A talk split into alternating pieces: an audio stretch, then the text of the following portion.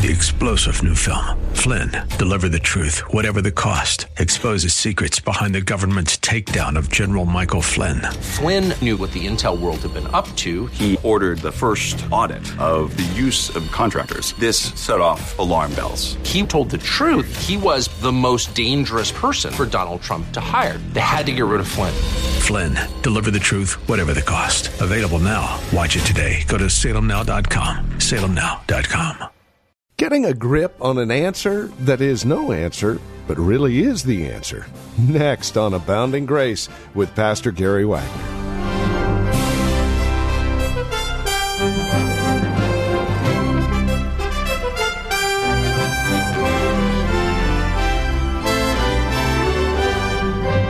Know, there are times when God is kind enough to provide us with a decent answer to questions that we have as it relates to our relationship with Him.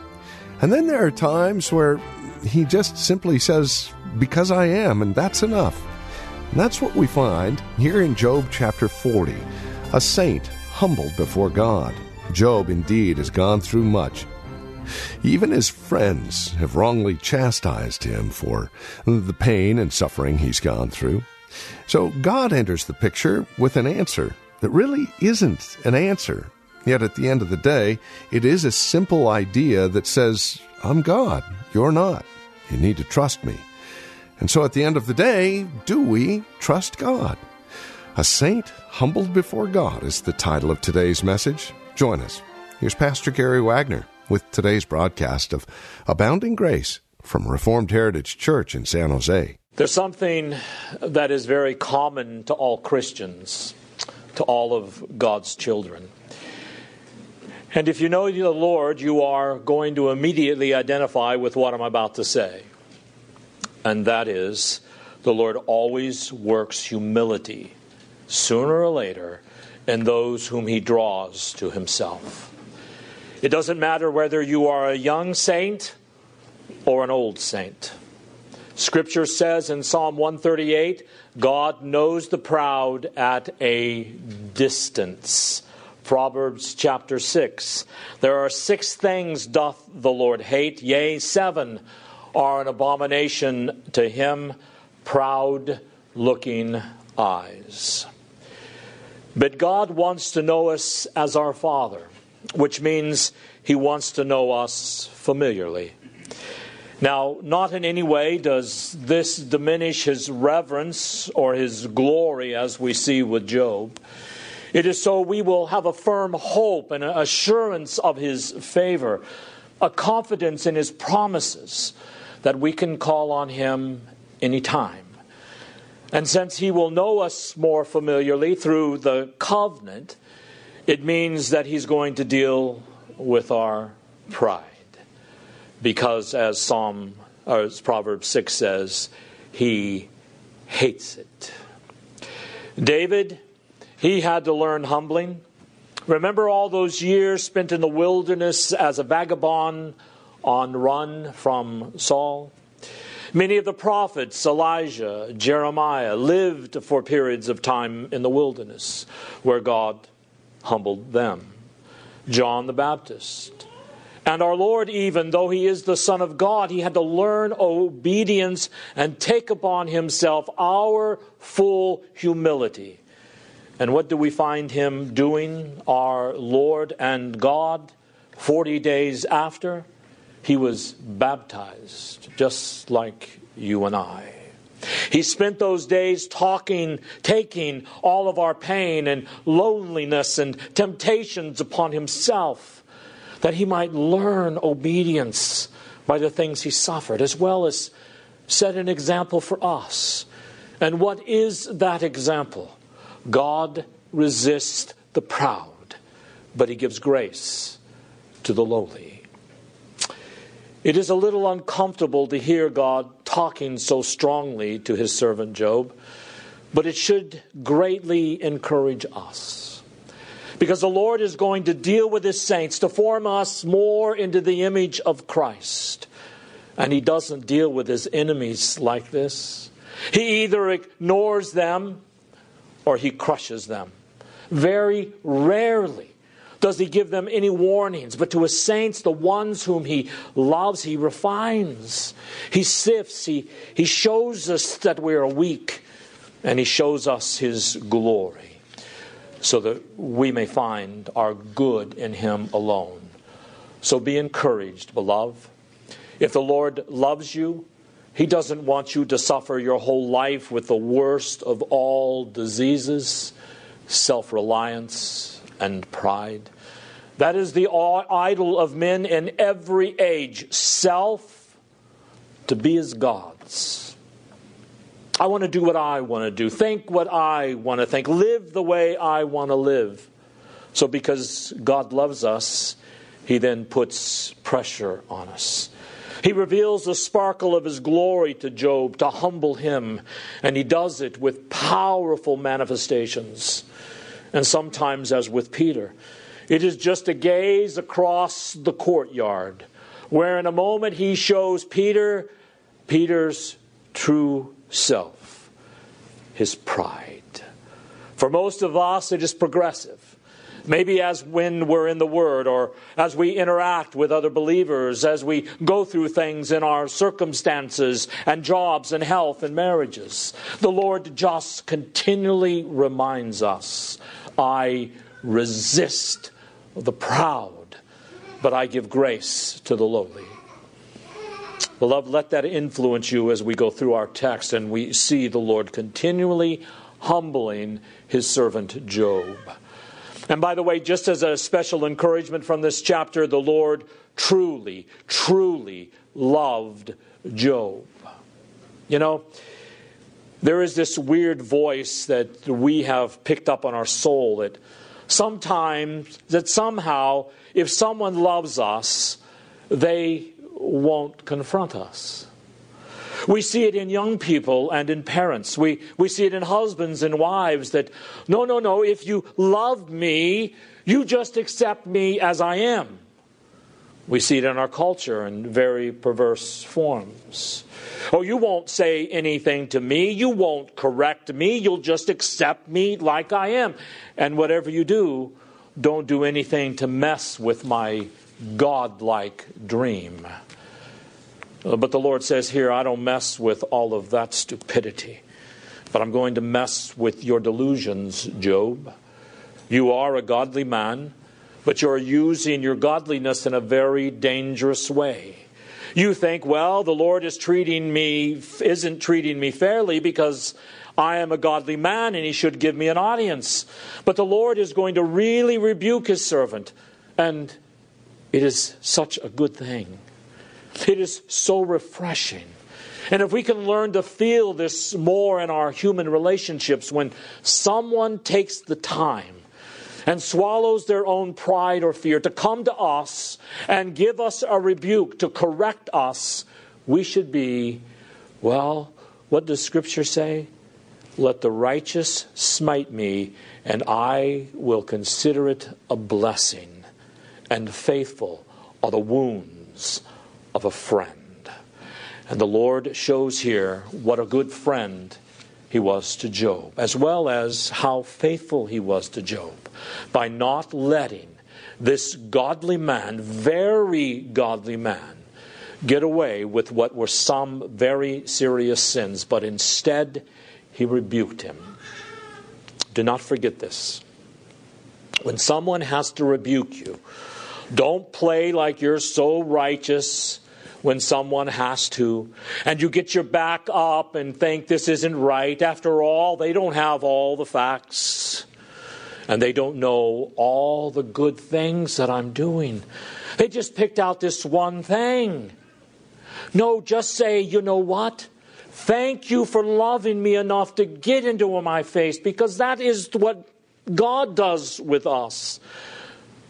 He resists the proud, but he gives grace to the lowly.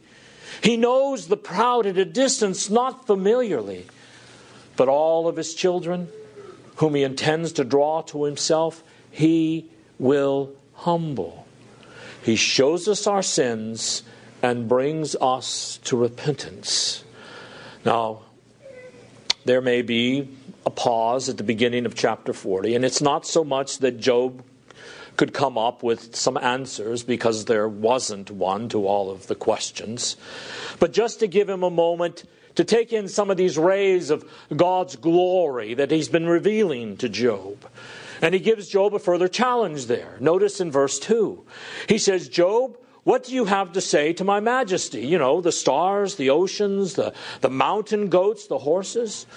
What do you have to say to it? What do you have to say, Job, to the watch and care I exercise over all of my creatures, my government over the entire universe? Do you want to instruct me? Do you want to fight with me? Do you understand my ways with the fish and the seas and the birds in the air? Since you don't understand the catechism of nature, how are you going to begin to judge me for my government over your life? Do you honestly think you are competent to understand my ways with my people? Now, verse 2 is kind of strong. And you might even ask is God talking to his friend or is he talking to an enemy? It's very sobering to hear the high and the lofty one rebuking his servant Job in this way. But we need to remember God's law never diminishes his majesty. It's not like God is ever going to say to us, Oh, you poor thing, I've treated you maybe a mite too roughly. Oh, you poor thing, let me show you what I was really doing so you won't have any questions anymore. I don't want you to have any doubts about me. I want you to understand everything. That's not what God does. God is the high and lofty one who inhabits eternity. And though He loves us and draws near to us through His Son and by His indwelling Spirit, the nearness is on His terms. It's not on our terms. And the nearness doesn't diminish all of His exalted glory. In fact, the only reason He can be near to us is because He is exalted and very high and able to condescend to us through His covenant. So, in putting this question to Job in verse 2, and really the questions that have already come and that will follow, the Lord is humbling his servant. He loves Job, but he wants Job to understand that his love is joined with power and wisdom and majesty. And Job is not competent to stand in judgment of God's ways. And of course, with us, we have to be careful that we don't stand in judgment of God's providences in our lives and complain against Him and doubt ever that He loves us. Remember? Mountain goats, horses, fish, stars. Uh, these are things revealed to us to give us that firm confidence, firm confidence as God takes care of the animals and the things in nature, He will certainly take care of us. Of course, we often think there's got to be some way to get out of this situation a little quicker or make my life a little easier or not have to suffer so much. And very often people spend a significant portion of their energy looking for a way out from under God's pressures. But remember, Young people, your pressure could be your parents at this point in your life. Or wife, it could be your husband, or husband, your wife. But don't ever forget the pressures are God revealing Himself to us so that we will be humbled, so that we will announce ourselves and say, Lord, your will, not my will, be done. It would be a very healthy thing for each one of us to seriously examine ourselves and ask, where might I be contending with God? Or am I even contending with Him anywhere? Are there things in my life that I know at some level He's brought that I just chafe against? I, I hate and I complain, and I just wished it would go away. I don't like the way that life is going right now. Again, we need to repent of these things. And if the Lord loves us, He will bring us to repentance. You know, young people, it's kind of funny.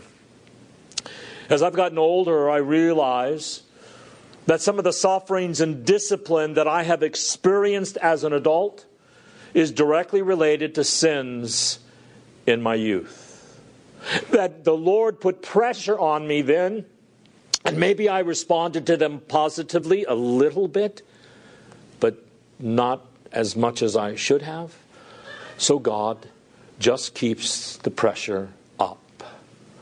So it's better to submit to his pressures early, my friends, like David. When he was given options for how do you want God to judge you because of his foolishness with the census, remember what he said? Let's just fall into the hands of the Lord, for with him is abundant mercy.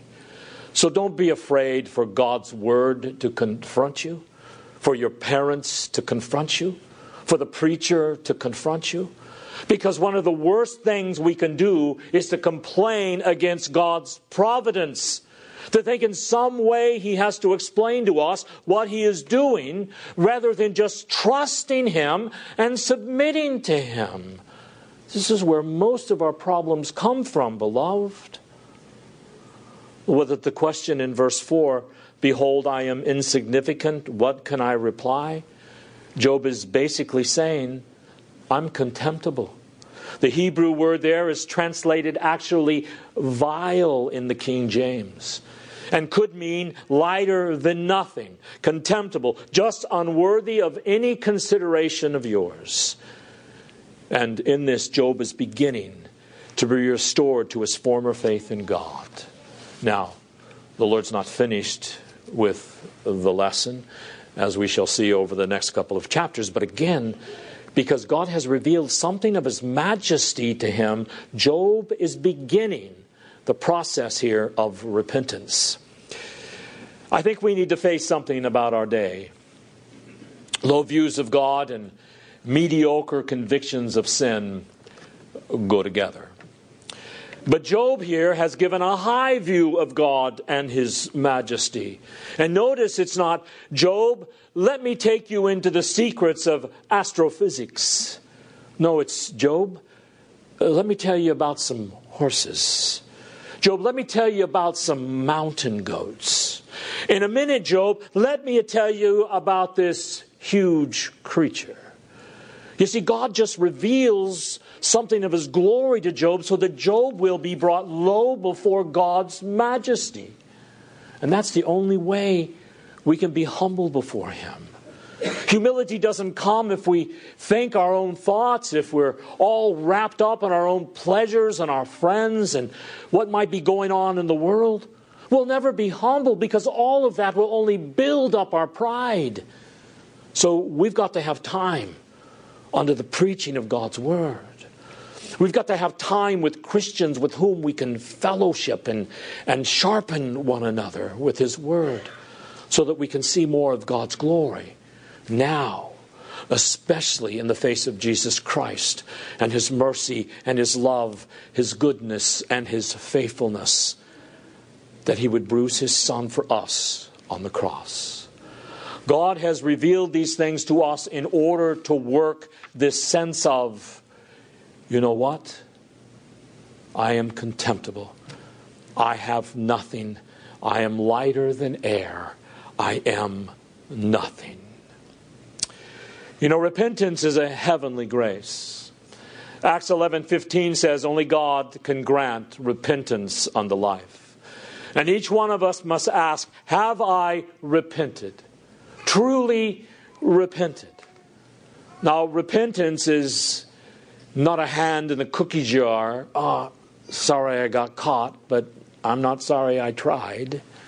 Repentance is when we see our sins as our confession teaches us in chapter 15. We see the odiousness of them, the hideousness of our sins before a holy God. And we loathe ourselves. And we also see his mercy and we run to him for cleansing. True repentance always addresses the fundamental sin of a man's life. If it is willfulness, repentance becomes meekness, submissiveness. It is a, if it is a cursing tongue, it becomes a praising tongue. If it is laziness, it becomes diligence. Repentance always is a putting off of our sin and a putting on of righteousness. The English martyr Thomas Cranmer, in a moment of weakness under Bloody Mary, signed some papers recanting some of the principles of the Reformation. He later repented of doing that. And as he was about to be burned at the stake, he said, My hand will be first in the fire because it was the hand that sinned against God. And sure enough, when they burned him, he thrust his hand in to the fire. Now, Job has been sinning with words. Job is a godly man, but he's like, Lord, I'm holy. So what are you doing? Lord, I am a godly man. What are you doing? I mean, this just isn't right. This isn't fair. I understand that you are righteous and you are just and you deal with the wicked and bless the righteous, but Lord, why have you done this to me? Job was just sputtering words. Some things he has said are very true, but at the same time, his mouth has been sinning. So, what does he say? I'm not going to talk anymore. Now, he doesn't say that out of some kind of pouty pride. In verse 5, he says, I have spoken, I've been spouting off, but I'm not going to speak anymore. I'll go on no further. And that is a very good way to look at repentance. He is admitting that he is sinning. So often our repentance is like, well, I, I am sorry. And few, for a few days we don't do it anymore. And then we think, okay, I'm cured. No, real repentance takes seriously that I have sinned against a holy God. I've sinned against His Word. I've sinned against His covenant. I've sinned against my Savior and Lord, Jesus Christ. And I'm going to turn to Him with my entire heart. Repentance is no mystery. Jesus said in Luke 13 3, unless you repent, you'll all perish. And that's true for every single one in this room. Unless we repent, we'll all perish. So the question for every one of us is Have I fundamentally repented toward God? In other words, have I renounced self? Have I renounced my will, my pride, my lust, my fantasies, my escapism? Have I renounced me and said, Lord, you're the King, you're the Savior, you're my Lord? I will follow you alone. Because remember, he says, My sheep, my sheep, hear my voice, and they follow me. It's no mystery. God has to give it. But if we have fully repented, we turn particularly because each of us lives in our own corner of the sewage system of sin, and we look at that and we leave it there. If it's lies, we become truth tellers. If God gives us repentance and we were liars, we become truth tellers and not just for a couple of weeks. God works a radical, lasting change in us. And that'll bring us to the end of our time today here on Abounding Grace with our teacher and pastor Gary Wagner from Reformed Heritage Church in San Jose. Thank you for joining us today. It's our hope and prayer that we've been able to encourage you in Christ and stimulate your walk in Him. To address questions, comments, prayer requests, or concerns, please call or write to us. We'd love to talk with you. 408 866 5607 is our phone number 408 866 5607. You're also welcome to visit our website. Drop us an email when you do, reformedheritage.org. Real simple, reformedheritage.org. A lot of information there about who we are. We would invite you again to stop by, reformedheritage.org. Or if you're writing to us, the address is PMB, Post Mailbox 402, and the address is 1484 Pollard Road, Los Gatos, California 95032. That address can be found on our website, reformedheritage.org, or again, simply call 408 866 5607. Copies of today's program are just $5. Mention today's date and we'll get a CD out to you. And please remember that we are listener supported which means when you link arms with us financially, we're able to continue the ministry here on this station. It's a great way to study God's Word together, isn't it? And we'd love to continue to do so. Would you prayerfully consider how God might be leading you to partner with us? We'd love to hear from you. Again, won't you call 408 866 5607 or reformedheritage.org. Sunday services, by the way, if you'd like to join us, are 2 in the afternoon. We're located at Lone Hill Church, 5055 Lone Hill Road in Los Gatos. Directions can be found at our website, reformedheritage.org. Again, Sunday services are at 2 p.m. Further information can be found again at reformedheritage.org or by calling 408 866 5607. Thank you for joining us. Until next time, God bless.